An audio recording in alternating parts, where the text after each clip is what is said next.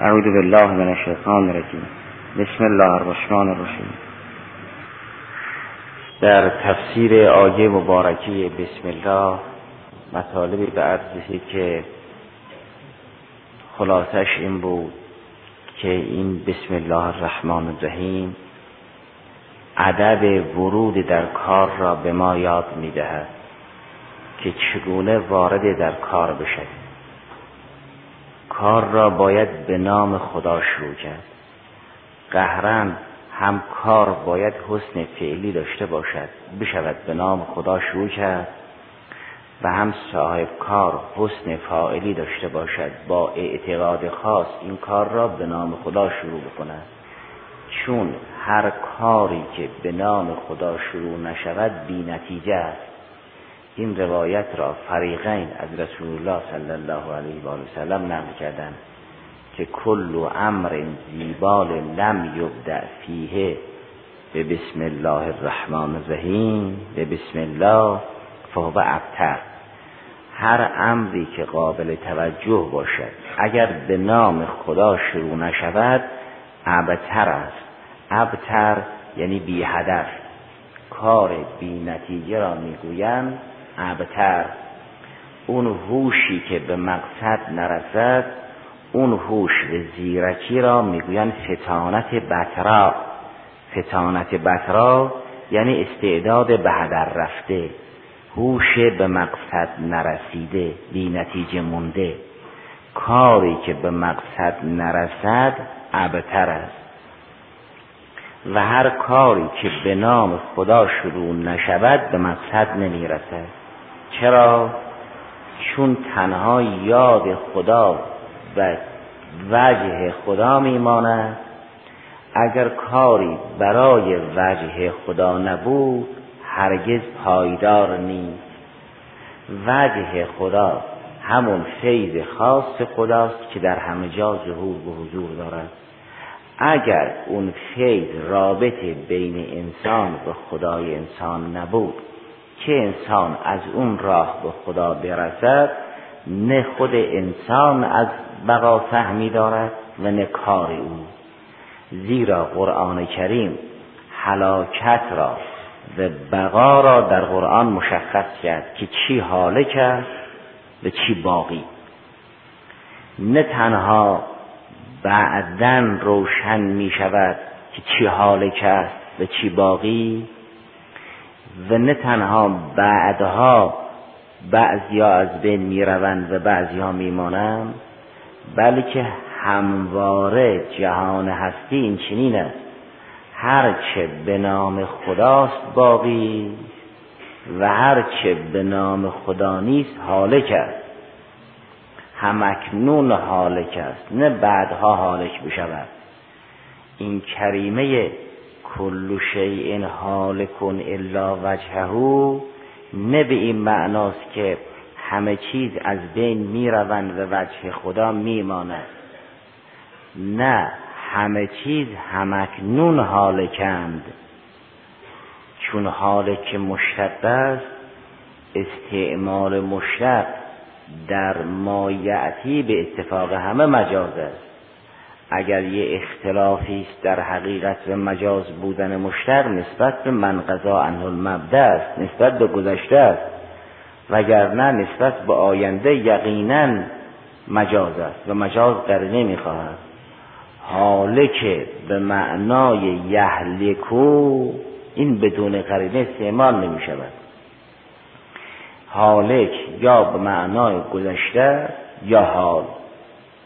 نسبت به حالش حقیقت است نسبت به گذشتهش اختلاف است که آیا مشتق در من غذا عنه المبدع بی غرینه استعمال می شود دلالت می کند یا نه؟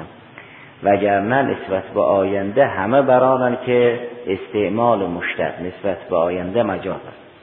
پس حالک نه یعنی بعدها از بین می روند حالک یعنی همکنون همه اشیا حالکند الا وجه الله. منتها خیلی ها نمی بینند که کارها حالک است مگر وجه الله؟ و عده از اولیای الهی همکنون می بینند اگر یک کسی هدفی را در تاریکی مورد تیر قرار داد و چون هدف را نمی‌دید تیر به طرف هدف پرد کرد این تیر به مقصد نمی‌رسد. منتها او نمی‌بیند که این تیرها به مقصد نمی‌رسد. وقتی هوا روشن شد آفتاب تاله شد او می‌بیند این تیرها به مقصد نرسید در قیامت این چنین است. وقتی و اشرقت الارزو به نور ربه ها معلوم می شود که خیلی از کارها به مقصد نرسید.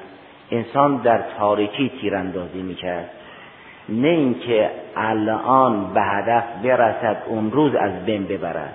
از الان به مقصد نمی رسد منتها اون روز معلوم می شود پس کاری که برای خدا نباشد همکنون ابتر است. یعنی به مقصد نمی رسد و اون روز روشن می شود چون کل شیء کن الا وجهه. اگر چیزی لوجه الله نبود همکنون ابتر است. و اگر چیزی لوجه الله بود نه تنها همکنون ثابت و زنده است بلکه از گزند مرگ برای ابد محفوظ است. کار خیر ابدا از بین نمی رود هم حیات جاودانه کار خیر را قرآن تضمین کرده. فمود به ما تقدمو لانفسکم من خیرین تجدوه عند الله. و هم حلاک دائمی کارهای بد را گوش زد کرد. همود هرچه لوجه الله نیست همکنون حال کرد. کل شیء حال کن الا وجه. چیزی که وجه الله نباشد همکنون حال کرد. در آینده کشف می شود. مثل اینکه انسان به سراغ سراب می دود وقتی به مقصد رسید معلوم می شود عمر را هدر داد. نه اون وقت به هدر برود. در سوره نور جریان کار کفار را که تشریح می کند فرمود مثل الذین کفرو اعمالهم که سراب به قیعه قیعه بیابان باز قا بیابان صاف قیعه یعنی بیابان صاف. فرمود اعمالهم که سراب به قیعه که یحسبه زمانو ما یک انسان عطشان این سراب که آب نماست. و آب نیم او آب میپندارد و با شتاب زدگی به سراغ این سراب به خیال اینکه آب است می‌رود. فلما جاءه لم یجده شیئا. وقتی کنارش آمد می‌بیند چیزی نی تعبیر هم لم یجده شیئاست نه وجده لا شی. چون لا شی قابل وجدان نیست. فمو چیزی نصیبش نمی شود که به نحو قضیه سالبه تعبیر کرده است. نه وجده لا شی بلکه لم یجد شیئا. چیزی نصیبش نمی شود انسان تشنه که به دنبال سراب حرکت کرد وقتی به اون موضع رسید می چیزی نمی‌بیند آبی نمی‌بیند. نه اینکه وقتی به اونجا رسید کار او را هدر می‌دهند. وقتی به اونجا رسید می‌فهمد که کارش به هدر بود. کاری بیجا می‌کرد. فاذا فاذا جاءه لم یجده شیئا اونجا هست که وجد الله عنده فوفاه حسابه. بنابراین اگر کار لوجه الله نبود مثل اینکه انسان همکنون به دنبال سراب خودش خسته کند. نه اینکه یک نفع موقتی دارد بعدا به او کیفر می‌دهند یا بعدا از دستش می‌گیرند. همکنون بیراه می‌رود. خیال می‌کند برد لذت می‌برد. این شیعی که شما می‌بینید وجه الله را ازش بردارید حاله که است این شیع نما مثل سراب. که سراب لا شیء است به شیء نماست یعنی چیزی را که شما شی میپندارید اگر اون چهره الهی را ازش بردارید میشه لاشه لذا اینما تولو فثم وجه الله. اگر اینما تولو فثم وجه الله حق است چیزی برای غیر وجه الله نمیماند. سراب لا شیء است. انسان او را شی میپندارد نه شیء است. نه اینکه شیعی هست و وجه خدا نیست معزال شیعی هست. اگر چیزی وجه الله نبود همکنون سراب است. خیلی هم نمی بینن و خواص به اولیای الهی می بینن با مثال های گوناگون خدای سبحان این اصل قرآنی رو تبیین می کند یکی همون آیه سوره نور بود که فرمود والذین کفروا اعمالهم که سراب به قیعه یحسبه الظمآن ما حتی اذا جاءه لم یجده شیئا. و وجد الله عنده فوفاه حسابه و الله سریع الحساب. یکی هم در سوره فرقان آیه 25 سوره فرقان فرمود و قدمنا الى ما عملو من عمل فجعلناه هباء منثورا. ما هر کاری که کفار کردن در اون روز ظهور می‌کنیم و همه کارهای اینها رو مثل هواء منصور می‌کنیم. این ذرات پراکنده شده در هوا. این ذرات پراکنده شده در هوا اون صورتش که از دست داد چیزی نمیماند. بنابراین اگر چیزی لوجه الله نبود همکنون فانی و همکنون حالک است و کاری که به نام خدا شروع نشود وجه خدا نیست. و چون وجه خدا نیست همکنون حالک است و گفتن هر کاری که شروع می‌کنید به نام خدا آغاز کنید. یعنی کار باید طوری باشد که بشود به نام خدا شروع کرد.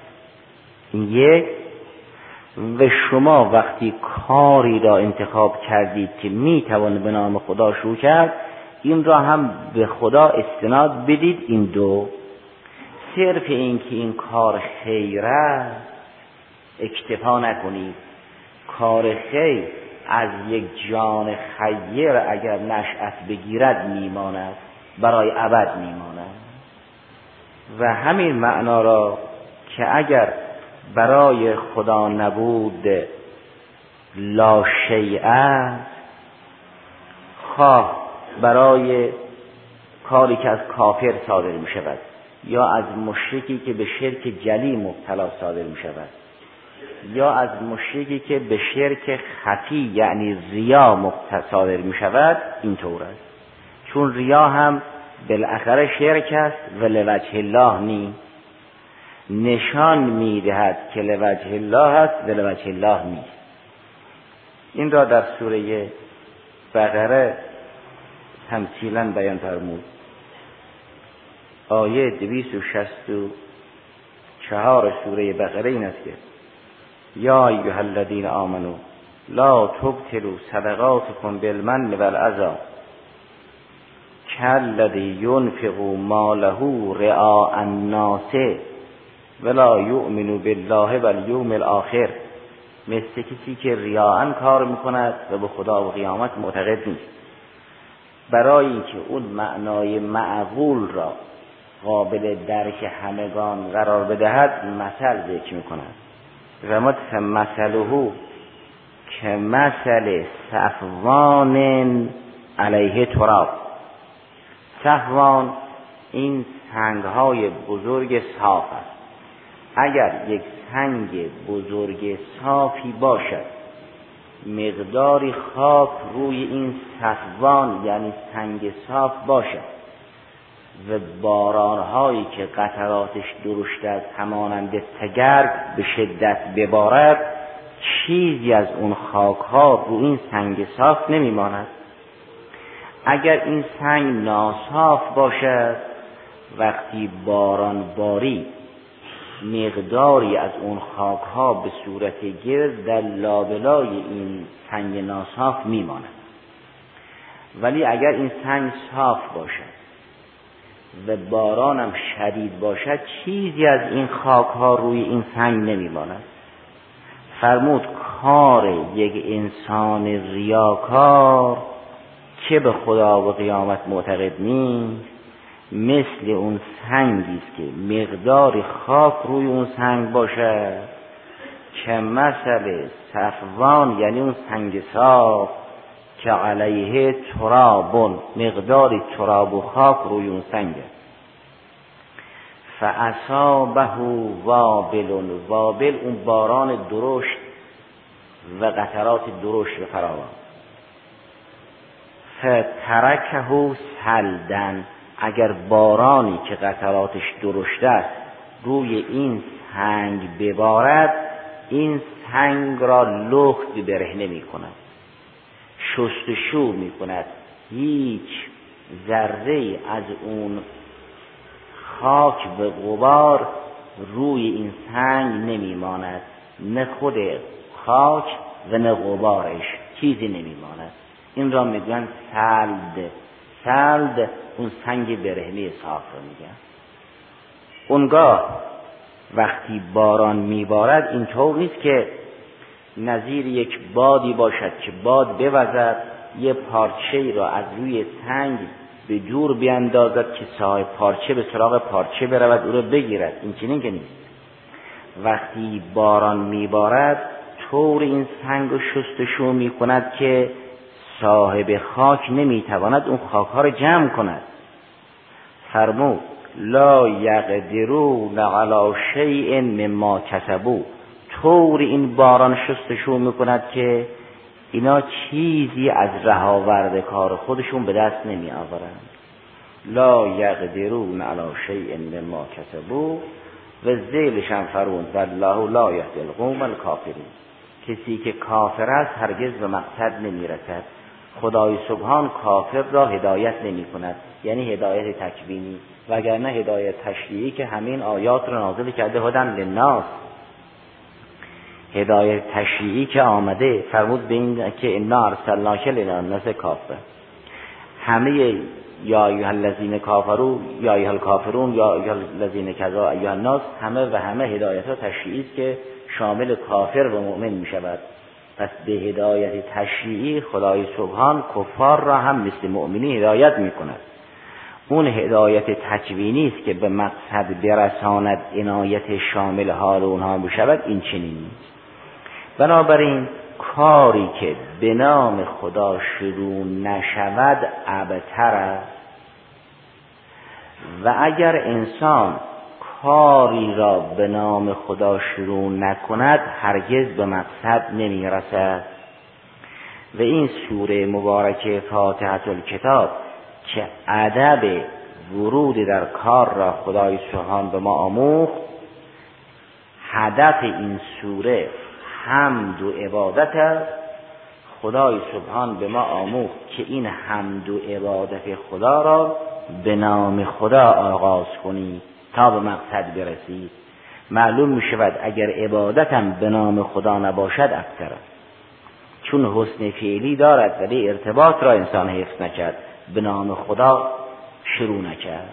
هرچه به نام خدا نباشد او حاله کرد زیرا چیزی که به نام خدا نباشد لا شیء است.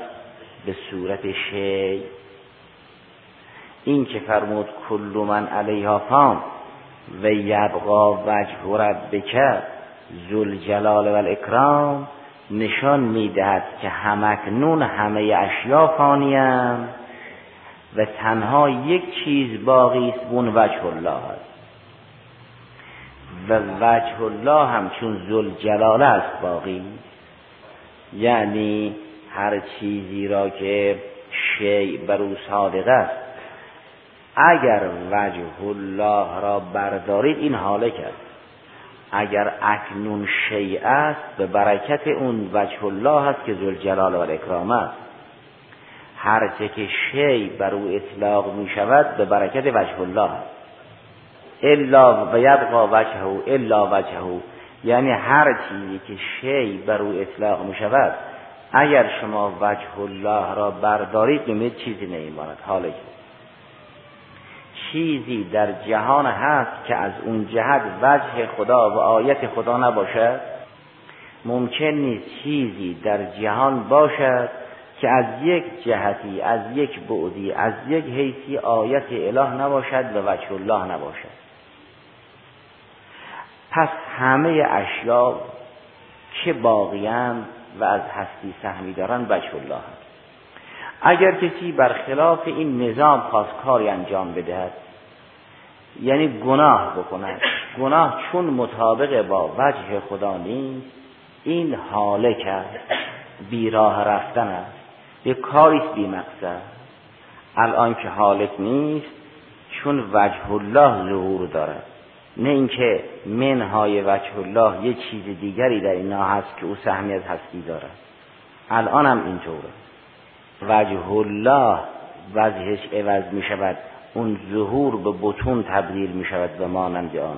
وگرنه اینطور نیست که الان غیر از وجه الله یه حقیقتی دیگری هم باشد به نام آسمان و زمین و مانند آن.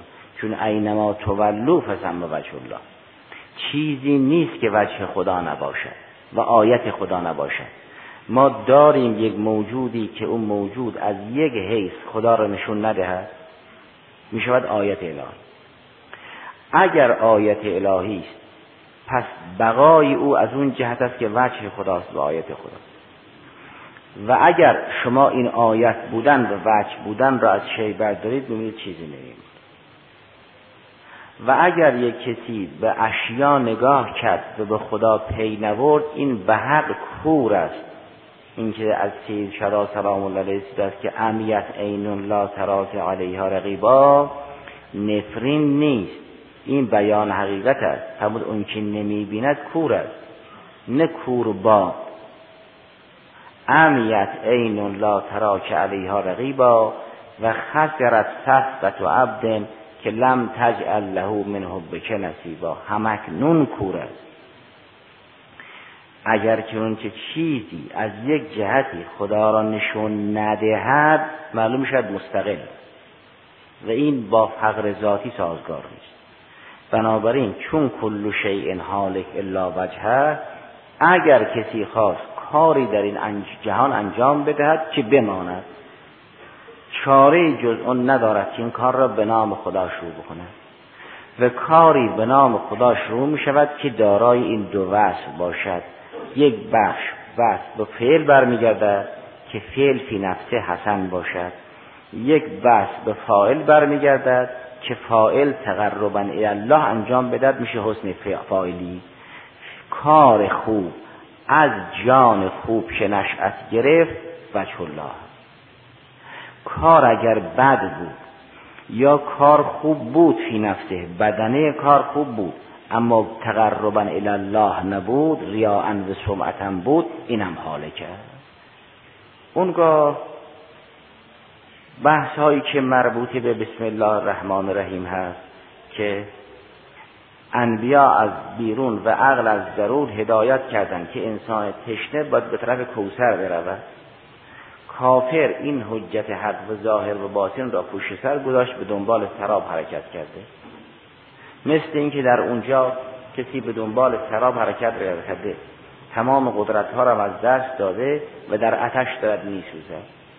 نه پای رفتن هست که جای دیگر آب تحصیل کند نه اونجا سخن از آب هست. این میشه عذاب اما اونچه که به اجمال قابل تر هست این است که چیزی که به خدا ارتباط نداشته باشد معدوم. ممکن نیست چیزی در جهان سهمی از هستی داشته باشد.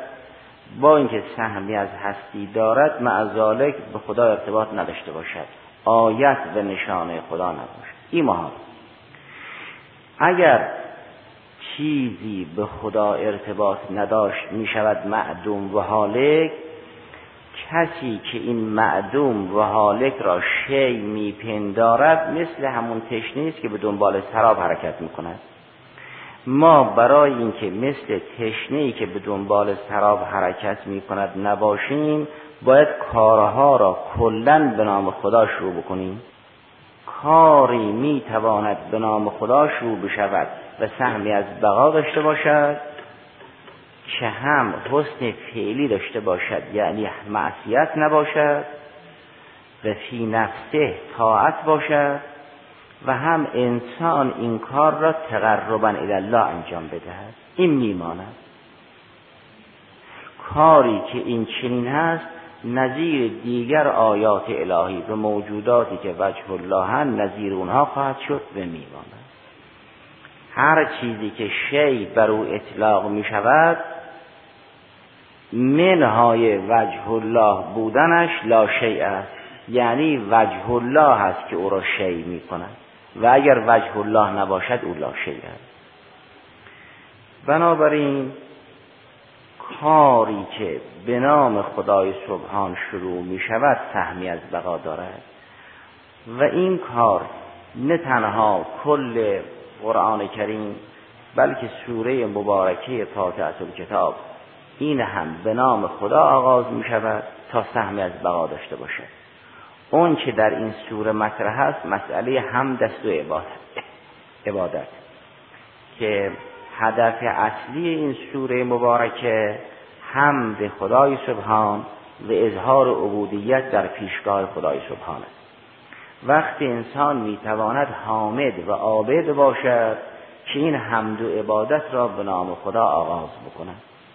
هم حسن فعلی دارد هم حسن فاعلی دارد. لذا فرمود بسم الله الرحمن الرحیم. و قبلا هم به رسید. اون روایاتی که در زمینه بسم الله وارد شده است که اسم اعظم به این جمله مبارکه به قدری نزدیک است که سیاهی چشم به سفیدی چشم اینقدر نزدیک است. اونها را در بحث لله الاسماء الحسنا که خدای سبحان دارای اسماء نیکوست و اسم اعظمی دارد اونجا مطرح می شود که اسم اعظم لفظ نیست مفهوم نیست صورت ذهنی نیست و مانند آن که اگر کسی این کلمات را یاد گرفت بتواند مرده ای را زنده کند و مانند آن. اسم اعظم مقام است جز درجات اولیای الهی است.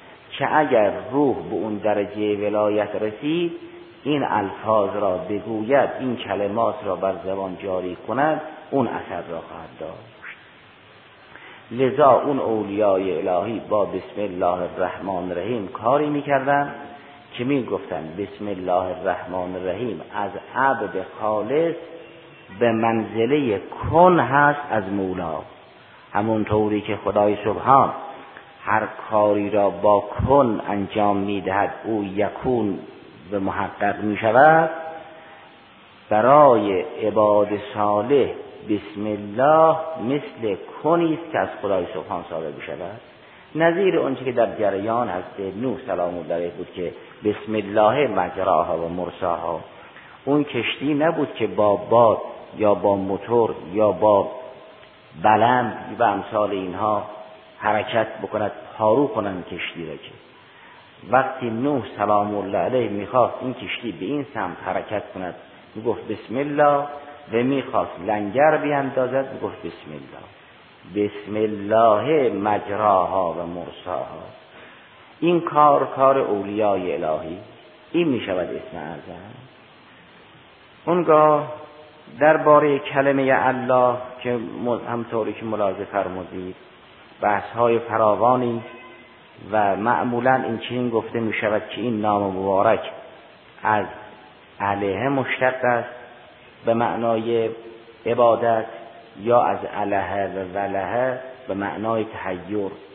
و اله بر وزن کتاب به معنای مکتوب است. خدا اله است یعنی معبود است. اگر از الهه به معنای عبده باشد یا اله است به معنای معبود اله است به معنای معلوه یعنی متحیر فیه برای اینکه قلوب همه و عقول همه در شناخت خدای سبحان واله است. در ادعیه هم هست این قلوب المخبتین الیکه والهتون. دلهای افرادی که به سمت تو اخبات دارن و خضوع خاص دارن والهن. خدا را اونچنان که هست نمی‌توان شناخت. این تحیر و وله یک تحیر ممدو هست برخلاف تحیر مضمون. تحیر برای انسانی که راه را طی نکرده است مضموم است و عذاب می آورد تحیر برای کسی که به مقصد رسیده است نشاط و اونس می آورد مثل انسان تشنهی که در دامنه کوه است و نمی‌داند چشمه های سینه کوه کدام قسمت کوه است این راه را نمی‌داند عطشان است متحیر است و در پای کوه ایستاده و رنج می‌برد. اگر راه بلدی او را هدایت کرد به چشمه های بالای کوه رسوند. این انسان عطشان که چشمه های فراوان را می‌بیند همکنون متحیر است از کدام چشم بنوشد؟ این یک تحیر ممدوح است. این تحیر مال کسی است که به مقصد رسید اون تحیر قبلی مال کسی است که راه را طی نکرده است و این که از رسول خدا علیه آلاف و تحیت و سما رسیده است رب زدنی فیکه تحیرا خدایا تحیرم را در باره خودت اضافه کن این تحیر بعد از وصول است. این تحیر کسی است که به مقصد رسید و الان متحیر است از کدام نام تبرک بجوید؟ از کدام چشم فیض ببرد؟ علا ای حال خدای سبحان الله اله است یعنی معلوه و معبود یا اله است یعنی معلوه و مورد تحیر. و کم کم علم بالغلبه شد و چون ذات همه کمالات را داراست از این جهت می‌گویند الله نام ذاتی هستی است که مستجمع همه کمالات است. نه مفهوما اشتمال همه کمالات در این مفهوم اخذ شده باشد. چون اون ذات هستی صرف است و همه کمالات را داراست این الله نام اون ذات مبارک است از این جهت می‌گویند الله اسم است برای ذاتی که جامع همه کمالات باشد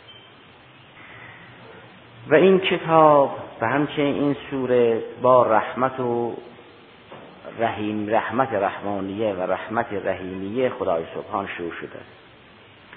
و الله موصوف جمیع اسما قرار می‌گیرد. و اما صفت هیچ اسمی قرار نمی‌گیرد که مثلا ما عالم را موصوف قرار بدیم و الله را صفت او یا قدیر را موصوف بدانیم و الله را صفت او. از این جهت گفتن الله اسم ذات است و دیگر اسامی اسم صفت اسمای صفاتیه. لذا الله موصوف می شود به همه اسما که یکیش رحمان است و رحیم.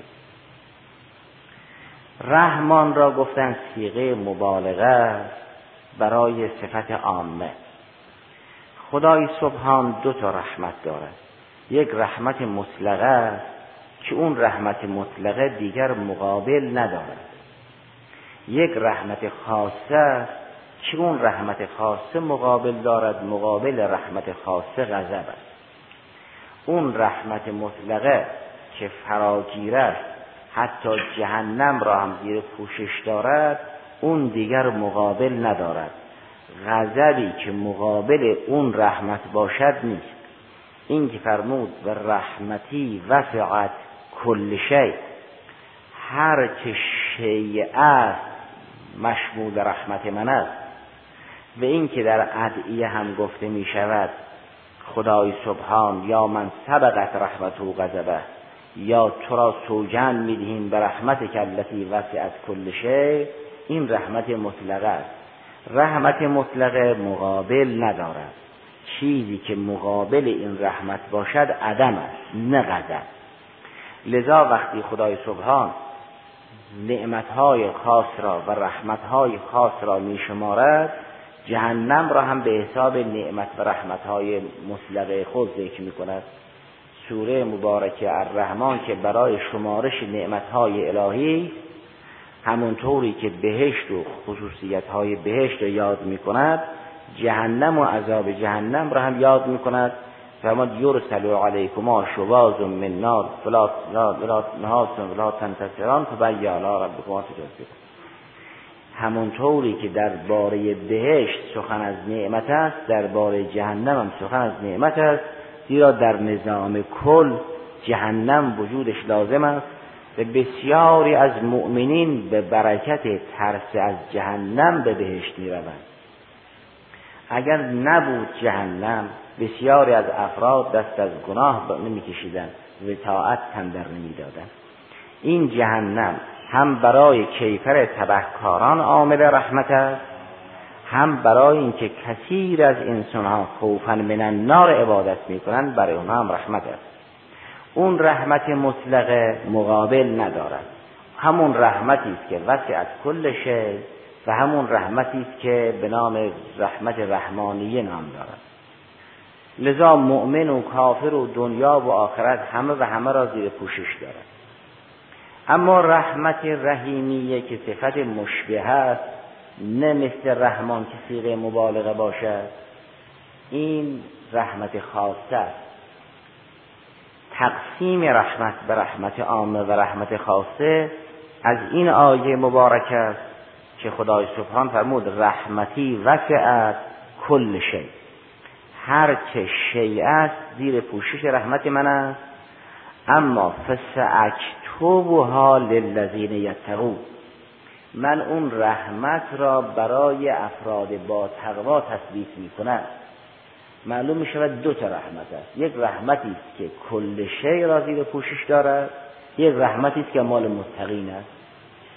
اون معارف اون علوم الهیه اون توفیق و انجام کارهای خیر در دنیا و بهشت در آخرت اینها جزء مصادیق رحمت خاص است. و این مخصوص افراد با تقوا. خدای سبحان که می‌خواهد دینش رو یاری کند و توفیق اعطا کند دینش رو به دست همه یاری نمی کند میفرماید یه دستن که من نمی‌خوام دینم و اونا یاری کنم چون شایسته نیستن. لما کره الله بعاثهم ثبتهم و قیل قدوم القائدین چون خدا دوست ندارد که اینها قیام کنن به اینها تشر می‌زند. می‌گوید بشین دینم رو به دست دیگران یاری می‌کنه خدا اون توفیق را به همه نمی‌دهد. باران را برای همه میفرستد. آفتاب را بر زندگی همه میتاباند. هوا را در اختیار همه قرار می‌دهد. مال را به همه می‌دهد. اینها اختصاصی ندارد. اما حفظ دین را به همه نمی‌دهد.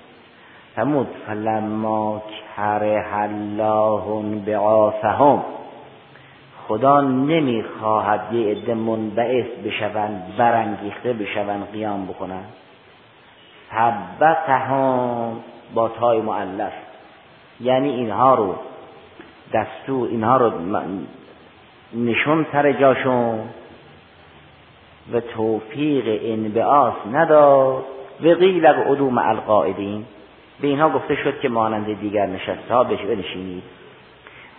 اینها که جزء علوم و معارف و خدمت دین و نزا اینها باشد در دنیا و بهشت در آخرت زیر پوشش رحمت رحیمیه است. پس رحمان سیغه مبالغه است برای اون رحمت مطلقه رحیم سیغه مشبه است برای اون رحمت خاصه. الحمدلله رب العالمین.